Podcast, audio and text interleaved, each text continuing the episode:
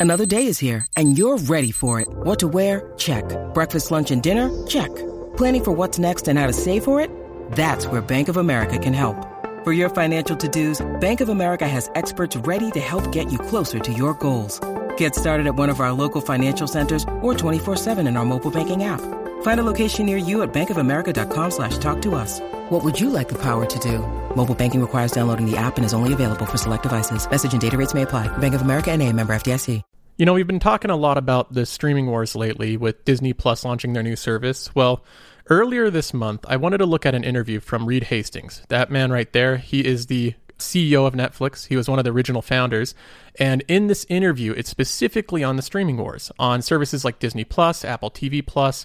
He gets asked a lot of questions about him, and he gives some different answers than what you'd expect on on what he thinks his actual competition is, what his actual concerns are with the streaming wars. I think it's a pretty enlightening interview of how he looks at his competition and how he plans on responding to it. Another thing I wanted to look at was that Carl Icahn, he's one of the richest men in the world, has made billions of dollars for himself through investing. Well, he invests mostly his own money now. Well, he has taken a short position against malls. So he's betting against malls, believing that they will fail enough that he'll make money. And I wanted to give my reaction to that because I own a lot of different real estate holdings. One of those is Simon Property, that's a mall REIT. So I'll be talking about this news item as well. And then the last thing, I've been wanting to talk about this for a while financial literacy. Obviously, a lot about this channel is getting a better overall grasp of your financial literacy. I think that should be a big focus in anybody's life. And there's different studies showing that Americans, at least, are getting financially dumber over time. So we know less about finances than we did 10 years ago. And I want to talk about this, what I think the effects are going to be. Now, before jumping into the portfolio updates or the news, I have to mention this first. I'm here on my, this is my YouTube homepage, I guess, my YouTube page. And as you can see, that number right there, 50,300 subscribers. So I just passed 50,000 subscribers today. And I know YouTube, it's it's all relative, right? With anything, YouTube, there's people that literally have 50 million subscribers. But regardless, 50,000 is a huge number. It's a humbling number. I appreciate everybody that has subscribed, everybody that supports the channel, that shares it with other people, and you know writes me messages and all that type of stuff. But um, if you haven't subscribed, that's okay. Look, you know, I know how it is. I browse other channels. I see if their content's okay. Give me some time and I'll try to earn your subscribership. So I think this will be a fun channel for you to follow. Now, for people that are new, I actually started this whole thing in February. So my first upload was simply me giving an update on my portfolio. That is what this is all about. This is real. There's a lot of stuff on YouTube that isn't real. This is a little bit different here. What you're looking at is my portfolio. It's, I named it passive income but this is a real brokerage account. It's on a broker called M1 Finance, and it's a real portfolio that has $66,000 in it. I started this portfolio two years ago. I started with $100, and I've consistently deposited a portion of my income and have grown it over time. So far, it's made $9,000 in gains, but the main focus of it is growing a stream of passive income. The way that I've chosen to accomplish that is through an investment strategy called dividend growth investing. I go through that in detail in a lot of different videos. I pretty much look for companies, to summarize this in like 10 seconds, I look for companies that are these large cap, you know, these really big companies that they have big moats. Hopefully they can fight off competition, they can continue to grow their income and to expand their business, and they all have something in common. Disney, Costco, Target, Home Depot, and Nike, they all have something in common and that is that they pay back their shareholders a portion of the money that they make. So as a company grows and you know they, they make all this money from selling their products and services, they have a portion of that income that they use to reinvest back in their business. But a lot of times these companies make more money than they need for themselves. And what they decided to do is they decided to say, hey, we'll pay back shareholders. The way that they do that is called a dividend. And I look for companies that pay dividends and that grow the amount of dividends that they pay. That's called dividend growth investing. Now, there's lots of different ways to make money in this world. There's lots of different ways to invest, and many of them are successful ways to invest. I'm not ever going to say that this is the one way you can make money. That's not anything that I say or preach. All I'm doing is showing the way that I choose to invest as, you know, an illustration of it. So people that are interested in investing can follow it and can compare it to what they're doing. But part of the reason I did this is because I see people making very poor financial decisions and they never invest. Millennials as a generation, that's what I'm a part of. Uh, you know, there's all these statistics showing that we're investing lower amounts than any other generation. We're wrapped up in debt and school debt. We have other obligations. We're not buying homes. You know, all these things that are financially not great things. So I've been able to get myself into financially a, a good situation overall. And I think it comes down to financial knowledge. I thought it'd be interesting to look at people's interests and compare it with different metrics like their income and their net worth. I'm putting up something on the screen here if you're listening to it. It is the Wall Street Journal audience profile. What this is is when a company like the Wall Street Journal or any main publisher, when they're looking for advertisers, like if my YouTube channel, I want to look for advertisers, they're going to want to know some statistics. So they can see the views on my video, but they want to know what their conversion rate is going to be, the type of demographic that watches my video, all that type of stuff. Now, the Wall Street Journal is able to collect a lot of information that you're not able to collect on YouTube. So I don't have information on how much money you make on YouTube, but the Wall Street Journal is able to collect that information through surveys and different things. And this is the demographic that reads the Wall Street Journal. Men and women, it's 62% male, 38% female. Um, average age is 43. The average household income is $242,000. The average household net worth of Wall Street Journal reader is 1,489,000. That's average. 1,489,000. Now let's go ahead and look at another financial journal, just another one that's based around investing, around finance, and see what their demographic is. This is the Financial Times. This is one of the, the biggest financial journals in the world. Consumer audience, it says here, surrounded by the finest things that life has to offer, our readers are some of the wealthiest and discernible consumers on the planet. Wealthiest and discernible. They say that the average annual household income of a Financial Times reader, 206,000. The average net worth, 1.3 million pretty incredible there. That's a pretty amazing audience that they have there. Now you might say, well, Joseph, the reason is is because these websites have paywalls. The Financial Times and the Wall Street Journal, they charge a membership to, to be able to be a reader of their content, and those memberships are pretty steep pricing, right? Wall Street Journal is like over 40 bucks a month. Okay, well, let's look at another example here. SeekingAlpha.com. This is a website that doesn't focus on anything else but investing. So anything else but finance and they have no paywall. So you can read a large portion of their content without having any kind of membership fee. They get 15.2 million monthly visitors. Their average household income of one of their visitors is 321,000. The average investable assets, so the net worth, is 1,580,000. All of a sudden it makes it so that the paywall thing doesn't really hold water because we have an example here of a investing related website that has no paywall that both the numbers, the average household income and the average investable assets of their readers is higher than the Wall Street Journal or Financial Times. Now, obviously, I'm looking at this information, these media kits that they provide to advertisers that give this information on people's household income and their amount of net worth. And I go, that's a that's a lot. That's way higher than average.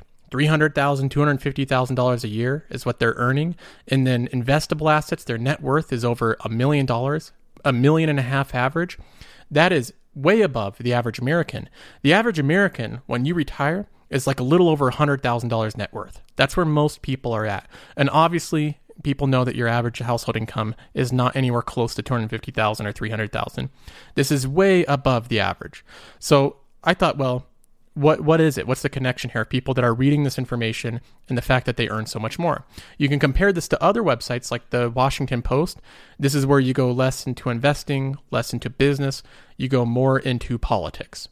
The Washington Post has most of its readers, over 50%, earn over $75,000. 35% earn over $100,000, substantially lower than the Wall Street Journal, Financial Times, or, you know, Seeking Alpha. And it doesn't even say their net worth. They don't have data on that, but my guess is that it would be substantially lower. Now, these aren't necessarily dumb people or uneducated reading the Washington Post. Most of them are college graduates. So these are educated people, but their interests are different. And I'm not suggesting to go and subscribe to the Wall Street Journal or Financial Times and that will make you rich. That's not what I'm suggesting here. What I am strongly suggesting is that learning about finance, learning about money and business and how to invest, how to grow your wealth will substantially affect outcomes of the amount of money that you're not only able to make, but the amount of wealth that you're able to generate over your lifetime. And as we saw in this article, this is a study that came out that showed that there is a trend of Americans becoming less and less financially literate, that we're becoming financially dumber over time. This says in one part that between 2009 2018, there was an 8% decline in the amount of people who could correctly answer most questions about interest rates, inflation, bond prices, financial risks, and mortgage rates from 42% to 34%. 34% of people know about these different subjects and can answer questions about them correctly. That is really kind of depressing and concerning statistic.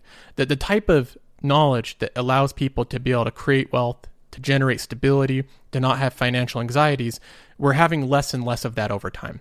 There's a graph here that shows from 2009, you can see the steady decline of it. So, this channel and this portfolio it's not just dividend growth investing. That's just a strategy. You know, you can replace that for a lot of different things. The whole purpose of it is to gain financial knowledge. So that's what I'm doing with this. I'm showing my investing strategy. I'm showing ways that I've used to put myself in a, a pretty advantageous situation over the years. Now, I'll be answering questions specific from viewers later in the show, but I want to talk about a couple different news items here first. So the first thing I want to look at is Netflix. Uh, Reed Hastings, the CEO of Netflix, did an interview with Andrew Ross Sorkin, who is he did a really good interview. So this is a great interview.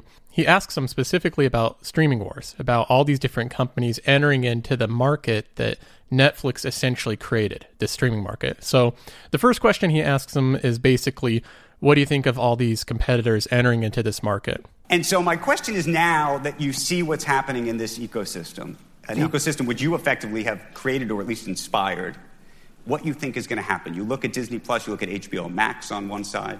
Um, you obviously have Hulu still in, in, in the middle of this. Huge, yeah. Um, Apple. What, is what does it look like to you?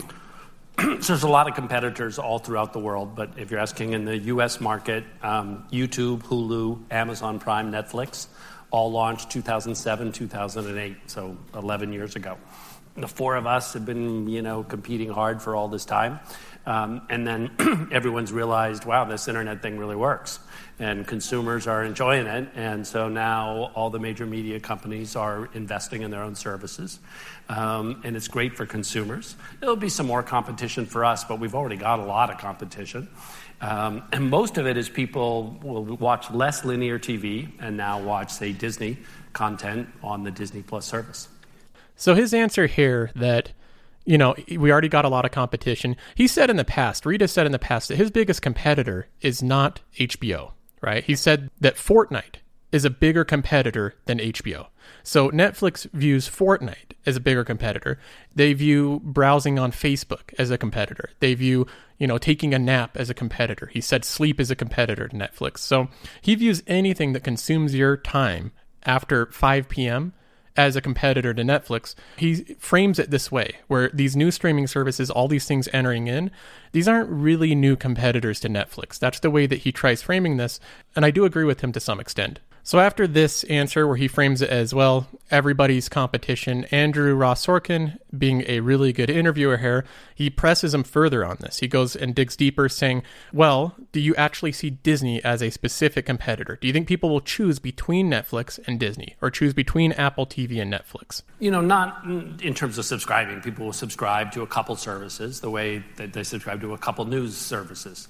Um, but then, on terms of time, that's the real competition. The tricky thing in this streaming war is, you know, Apple and uh, Disney's not going to break out revenue for the service, and you'll hear some subscriber numbers, but you can just bundle things in, so that's not going to be that relevant. So the real measurement will be time. How do consumers vote um, with their evenings, and do they end up watching uh, what mix of all the services? So starting in Q1, you'll start to see a, a breakout of that, like from Nielsen and others. Now, this answer from Reed, he's saying that subscription base is not the best indicator because, you know, you can give away subscriptions for free like Apple's doing where they bundle it with a device, they give a year subscription. So just having a subscriber number is not what he considers a good indicator. He's saying that watch time is a good indicator which I agree with that. But as Netflix has been growing, the story of Netflix's growth has been subscriber growth. That has been the entire story they have told for the last 10 years is look how many subscribers were predicted to grow, look how many subscribers we have grown over and over and over again. Every quarter it's the subscribership growth. Now since there's competition entering and companies like Disney growing 10 million subscribers in one day, all of a sudden it's not subscriber growth that that's not really a good metric. We should look at something else. We should look at watch time, right? A, a completely different metric. And I think he sees that Netflix is probably an easier one to have a lot of watch time because they have a massive amount of content that you can kind of just leave on autoplay in the background. So I think that that's a very uh, convenient shift in metrics of success that Netflix has made. I've not seen it previously where watch time has been the biggest indicator of their success in the past, but now he's saying that that is their main indicator they look for. Now, this next question is interesting because he's asked actually about something different. He's asked about Quibi and these other streaming platforms, mobile platforms, and Andrew is trying to get a feel for what Netflix is concerned about as far as the different platforms and content out there. Reed keeps bringing it back to Disney. He shows that out of all the companies that are creating content out there and all of them that have streaming platforms, I really think it's clear that he sees Disney as the bigger threat than any of the rest of them. Are you long Quibi? I don't have Quibi. When's Quibi coming out next year sometime, right? Next. You know, You're not focused again, on it, clearly. You know, Disney's been, I mean, th- those are great guys, but, you know, Disney's an amazing company, and I think they're going to have great success. Is that the one you worry about today? I'm not saying we worry about it. We admire them. I mean, you know, I'll subscribe. They've got great shows. It's, you know, uh, they're a wonderful competitor because they really understand creativity. We learn, we observe, we watch them, uh, we admire the heck out of them. So here he is saying he admires Disney, he's fawning over Disney, and he's asked about Apple, and this is his response to it. What about Apple? You know, uh, there's a bunch of tech companies um, that are in entertainment, but I think, uh, you know, Disney's the one that we really have the most to learn from in terms of entertainment. Do you hear his reaction when he talks about Apple? How quickly he dismisses it. Oh, there's a bunch of tech guys getting into entertainment, but Disney's the one that we have the most to learn from. He discredits them as tech companies getting into entertainment. Netflix started as a tech company. That's all it was. It was just a technology platform that delivered content. They didn't create any content when they first started. So he's discrediting tech companies getting in to streaming when his own company started that way. I think it was a little bit ironic the way that he treats Apple as a competitor there. Now, this next question I think is very interesting. It goes over what Reed thinks of the potential of Apple being the store owner, the one that ranks the apps, the one that lists them, having an inherent advantage there with their own streaming service. And if you recall, I've done a previous episode on this where Spotify sued Apple for what they believe is unfair treatment in their App Store, for Apple being able to charge whenever you subscribe to Spotify through their App Store. And I thought it was kind of ridiculous, a lot of the claims that Spotify was making. It's this huge ongoing lawsuit where Apple is being sued by Spotify, and they've released this big statement here where they go in and they detail all the things that they've done for Spotify to help promote them. And, you know, there's both sides to that. But Reed is asked about this very thing, which I thought was very enlightening because if you go to Netflix on your App Store, on your iPhone or your iPad or any Apple device in the App Store, you cannot sign up through Netflix through it. And the reason why is if you did sign up that way, Apple would take 30% of the revenue for the first year and then 10% for all subsequent years. So Netflix says, well, we don't want Apple taking that chunk of our revenue. So what we'll do is just force people to sign up online. We'll just force them to sign up on the desktop and then they can go in and log in on their mobile device, right? And Reed is asked about whether he thinks that that's fair practice or fair play while this lawsuit is going on between Spotify. So Spotify clearly doesn't think it's fair. You know, they're going after Apple because of it. They're asking European regulators to step in and shut down what Apple's doing, make it so that they treat Spotify fairly. So you don't worry about your app being advantaged or disadvantaged, rather, No, to others no. at all. If Make and Del No, I Rahim mean, were here, because by the way, he's calling and talking to competitors, you would sit with him and say what? I would say these are all app stores. People download the app or in the app store. Um, And it doesn't bother you if, if someone types in TV that they're not going to that Netflix is, may not pop up number one. If if somebody else you has, know, people know about Netflix and they want that app, and I don't think its ranking is going to make a difference in the store. Thank you, Reed, for pointing this out. I completely agree with him here. This whole complaint from Spotify, at least this side of it, where they're saying, hey, Apple is treating us unfairly in the App Store, they're not listing us correctly. Spotify is like the top streaming service in the world. They're one of, if not the most well known streaming service in the world. I don't think there's been ever a person that has a Spotify account that signed up for it, gone to the App Store, and searched music, and then been upset when it's not the top result. When Spotify app isn't the top result to searching something like music, oh, it's the third or fourth one, so I'm not going to download it. That's never happened. People don't care about the search rankings in the App Store. Uh, if somebody wants to download the Spotify app, they're going to go on their iPhone, type in Spotify, It's the top result there, and they'll download it. Reed saying the same thing that if people want Netflix, they know about it, they're just going to type it in and download it. As far as being able to sign up on mobile, again, I think that's a pretty big non issue. Most people have some kind of web browser they have access to. They can sign up for the service there and log in on mobile. That's what they've been doing with Netflix. And as far as Netflix is concerned, Reed has a lot of reason here. I think he has more reason to be upset about any unfair practices in the App Store than Spotify does. Netflix is a direct competitor to Apple. They're both going into content creation. So if there is unfair practice, Reed, he, he, would voice it. He would say that this is unfair, it's hurting our company. He doesn't think that that's the case. I happen to agree with him here. I think that a lot of this is just a big non issue. Now, the last question that I'll highlight from this interview is it's funny. It's from Brian Stelter, and he's asking about what Netflix sees as the declining business of cable TV, of linear television. Because Reed has said that he thinks that this business will decline over time, and Brian Stelter here asks him specifically about it. Uh, but here's a question that uh, both relates to Andrew and I, some, both of our jobs. Uh, you talk about linear TV declining, it is declining. Uh, the, the argument from cable operators is live news and sports is what will always keep people tethered to cable. Are they wrong? Do you think 10, 20 years out, is even live news and sports going to be off on Netflix? Well, I think the big driver on sports going on the internet will be 4K and being able to do live 4K. I don't think the television broadcast industry is going to convert there. Um, because again, you can pick off just the homes who have 4K, and so you can offer it early.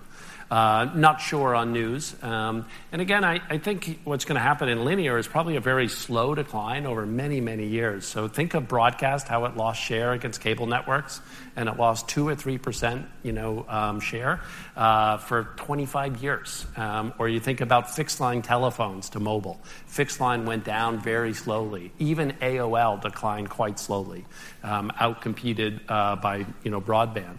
So, and you know, I don't think there's any demise in the short term, cable will just drift. And remember, the cable companies have broadband, so they're going to make a money as they sell us all, you know, one gigabit packages.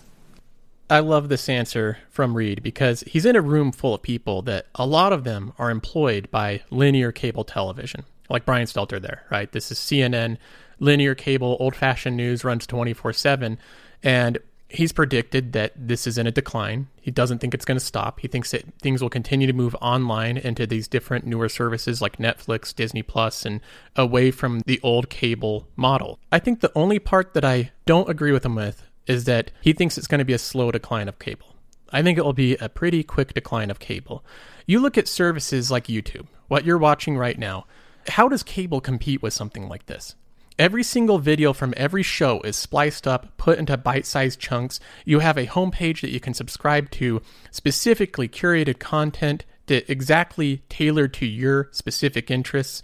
When you go and you subscribe to something and view content and consume it, YouTube has advanced algorithms that recommend similar content that is guided towards your interests. This entire system is way above anything that cable can do right now. Cable is a linear line of content that just feeds you this ad ridden, old fashioned 24 7 content that you have no control over, but you're really interested in it. You can flip the channel, you might be able to record shows on it.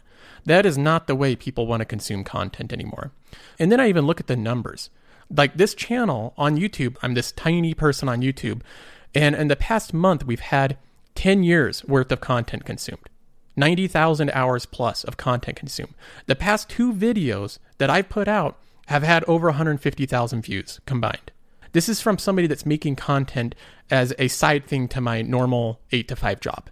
So when you talk about the decline in, in linear television, in these shows that I believe were mostly popular, cable news and all these type of things, I think they're mostly popular because audiences didn't have any other choice. Your television was really the only content that you had to be able to consume. Now we have a lot of other options. There's a lot of studies, a lot of things showing that uh, younger generation, people under 20, heavily prefer YouTube over any other source of content. That they rather watch YouTube in the evenings than even Netflix or Disney Plus or any other source but they definitely rather, outside of YouTube, watch Netflix or Disney Plus over cable. Cable is kind of the last option for most people. So I think as time goes on, I think it'll be a pretty rapid move from cable TV to these newer streaming services. The way that they produce content and provide it to people is in such a, a, a better, more up to date format that people want. All right, now moving on from the streaming wars, I have to quickly mention this item of news. So Carl Icahn is placing a big bet against mall owners, which if I go over to my real estate pie here, this is it right here. You can see that I own, these are all real estate REITs, real estate investment trusts, which mean you invest in a company and that company owns a lot of different real estate. Now, most of these are not mall REITs, like Welltower, you know, LTC properties are like healthcare, nursing facilities. Realty Income Corp are standalone buildings like Walgreens and Walmart. They lease them out to these companies. But Simon Property is malls. So this is what Carl Icahn is betting against. Companies like Simon Property that are mall owners right now. How is he betting against malls? It says here that Mr. Icahn has been purchasing insurance contracts called credit default swaps. If you have watched The Big Short, that movie, your ears will be buzzing there. Credit default swaps. It says the contracts provide holders with protection against defaults in commercial backed securities that include debt of malls and their borrowers. So they're insurance contracts where if a mall tenant can't pay their debt, the person owning those contracts will get paid the insurance. So that's the way that he's using to bet against malls. Further down in this article, it says Though many malls and shopping centers have suffered deteriorating income, only three of the roughly 40 malls and shopping centers linked to the CMBX 6, that's an index that tracks shopping malls, have been delinquent on their loans since 2012, according to Trepp LLC, a real estate data provider. So this has been a heavy bet. A lot of hedge funds, like Carl Icahn, have been betting against malls and they have been losing money in the process because malls have not been going down as far as people predict. There's been a little bit of suffering, but they really haven't dropped in value as much as people predict. This is one of the counter arguments. This is a guy named Brian Phillips, the director of commercial real estate. He says the short sellers are peddling a false narrative. They're focused on momentum rather than credit fundamentals. So he doesn't agree with him there, but it'll be interesting. I'll keep monitoring this. I think Simon Property is a good holding. It's by far one of the more riskier ones that I have because we have Amazon beating up a lot of malls, taking a lot of business from some of them, but there's a bear case and a bull case for malls. I think that there's still going to be a place for them in the future. Some of the local malls around where I live are jam packed on the weekend. I mean, they're miserable to go to because there's so many people there shopping. So there's still people that like to get out. You know, not everybody loves buying everything on Amazon. A lot of people do like to go and shop at malls.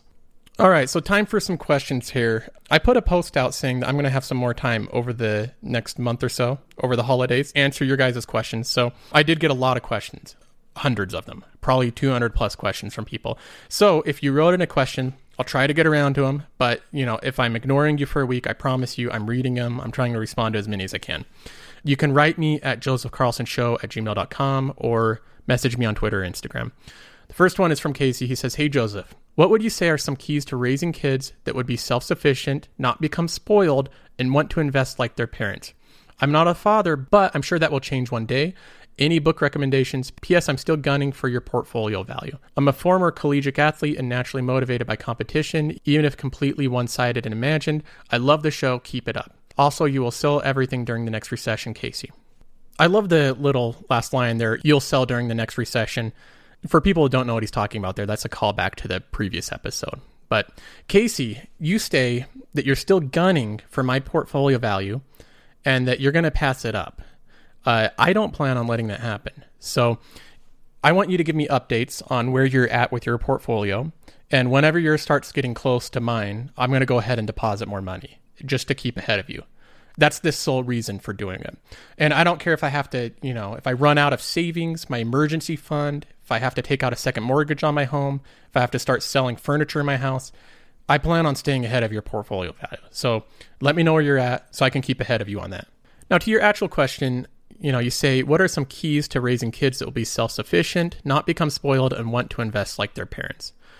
Uh, that's a that's a good question. Obviously, it's something I've thought about a lot as I have two kids. You know, I want them to have all of those things. I think about some things that my dad did that, you know, he repeated the same messages over and over again.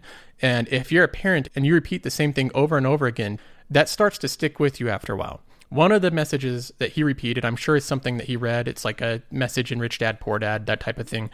But he said something to the extent of people who understand interest earn it, people who don't understand it pay it.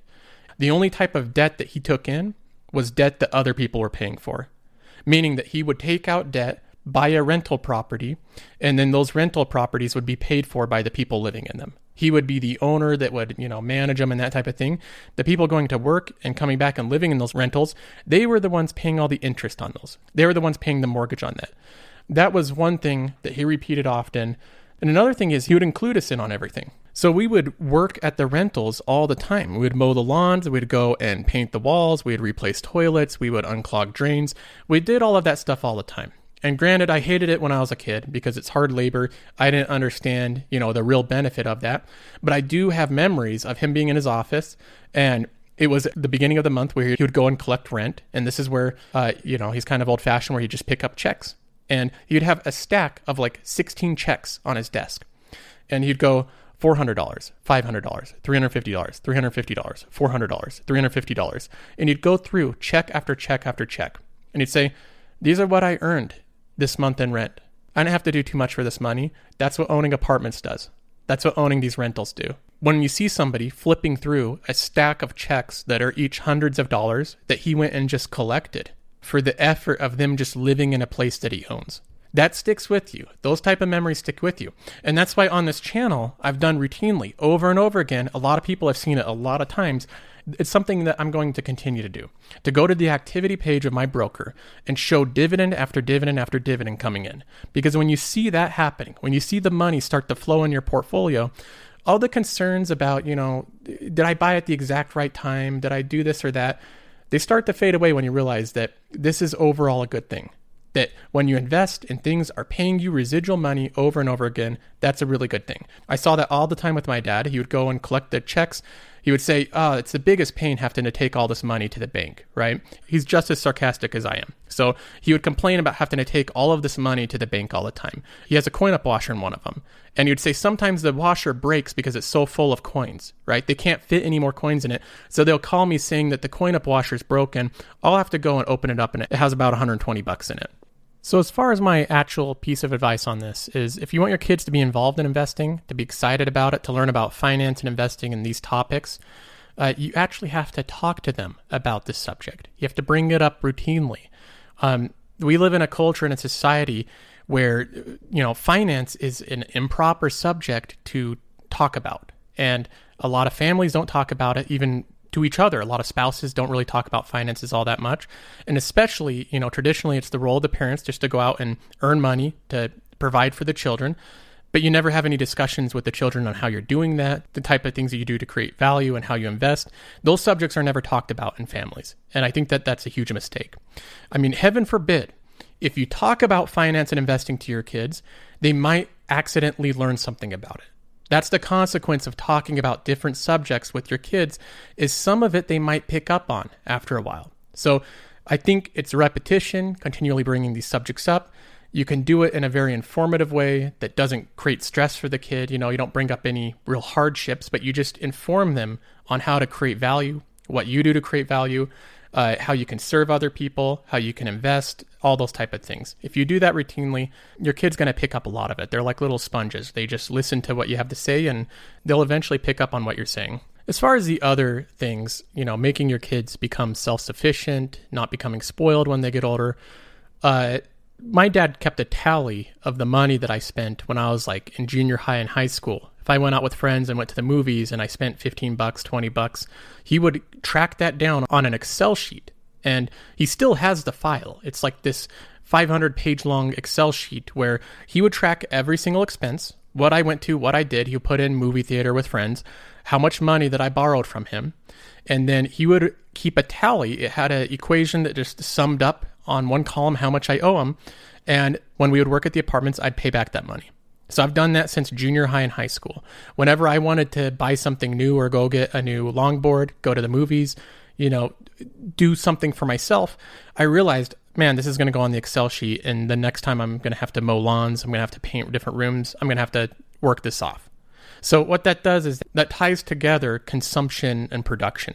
I had a relationship between if I consumed this much, relatively, I'm going to have to produce this much. You know, I'm going to have to go and work for this long to be able to consume these different items, to be able to purchase these different items. You gain a relationship there between consumption and production.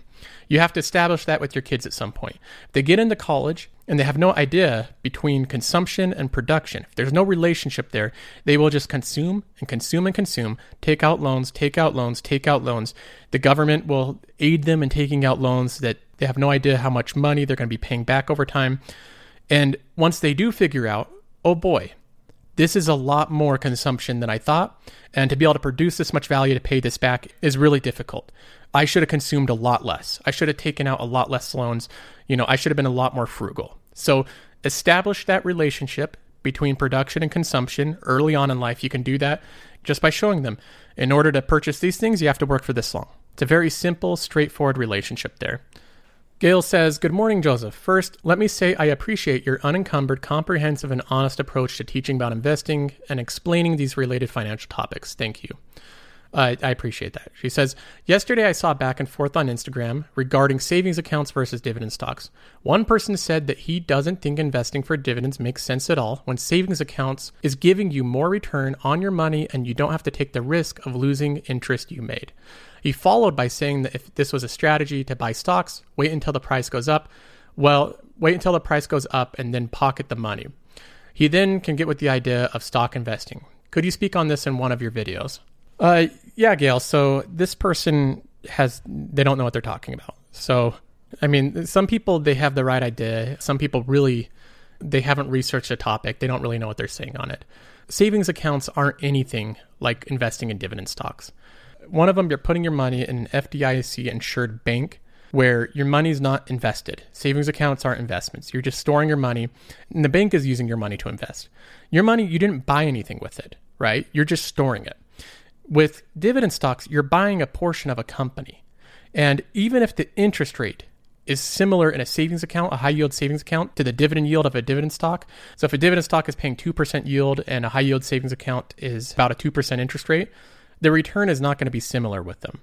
Dividends are only one part of the return that you get investing in dividend stocks. So if you look at my account, I make a portion of my income through dividends, that's a part of the return. The other part is capital appreciation. Now, I focus mostly on dividends. That's the part where most of my investment decisions focus around, but that does not mean that you're eliminating that other part of the return. In my portfolio over the past two years, I've made a $9,000 return. I could sell it right now and I'd be out $9,000 more than I put in. If I put that money in a high yield savings account, I would make maybe 1600 bucks. So $1,600 to 9000 not even close. This person doesn't know what they're talking about. If you want to invest by putting your money into a savings account, you'll never become wealthy doing that. The next question says Hey Joseph, first off, I recently discovered your channel, and right now watching your videos instead of studying is one of my favorite ways to procrastinate, so keep it up. I, I, don't know whether that's a good thing or not, but I appreciate that. He says, My question is As I'm not an American citizen, I'm from Europe, Austria. Are there any other alternatives to M1 Finance with the same benefits, no transaction fees, general UI, auto invest, that you would recommend? This is due to the fact that setting up an M1 Finance account requires you to be a US citizen with a permanent US residence. I suppose I'm not the only non US viewer, therefore, I think that this would be an interesting question. Uh, yeah, so I get this question a lot. M1 Finance, the broker that I use, I think it's a fantastic broker. I've used it for two years now, and I really, really like it. And of course, people find out that it's only available if you live in the US, which is a huge bummer because about 30% of my audience lives outside of the US. So there's a lot of people that see me using this and they're going, man, that looks amazing. I wish that we had something like that where I live, right?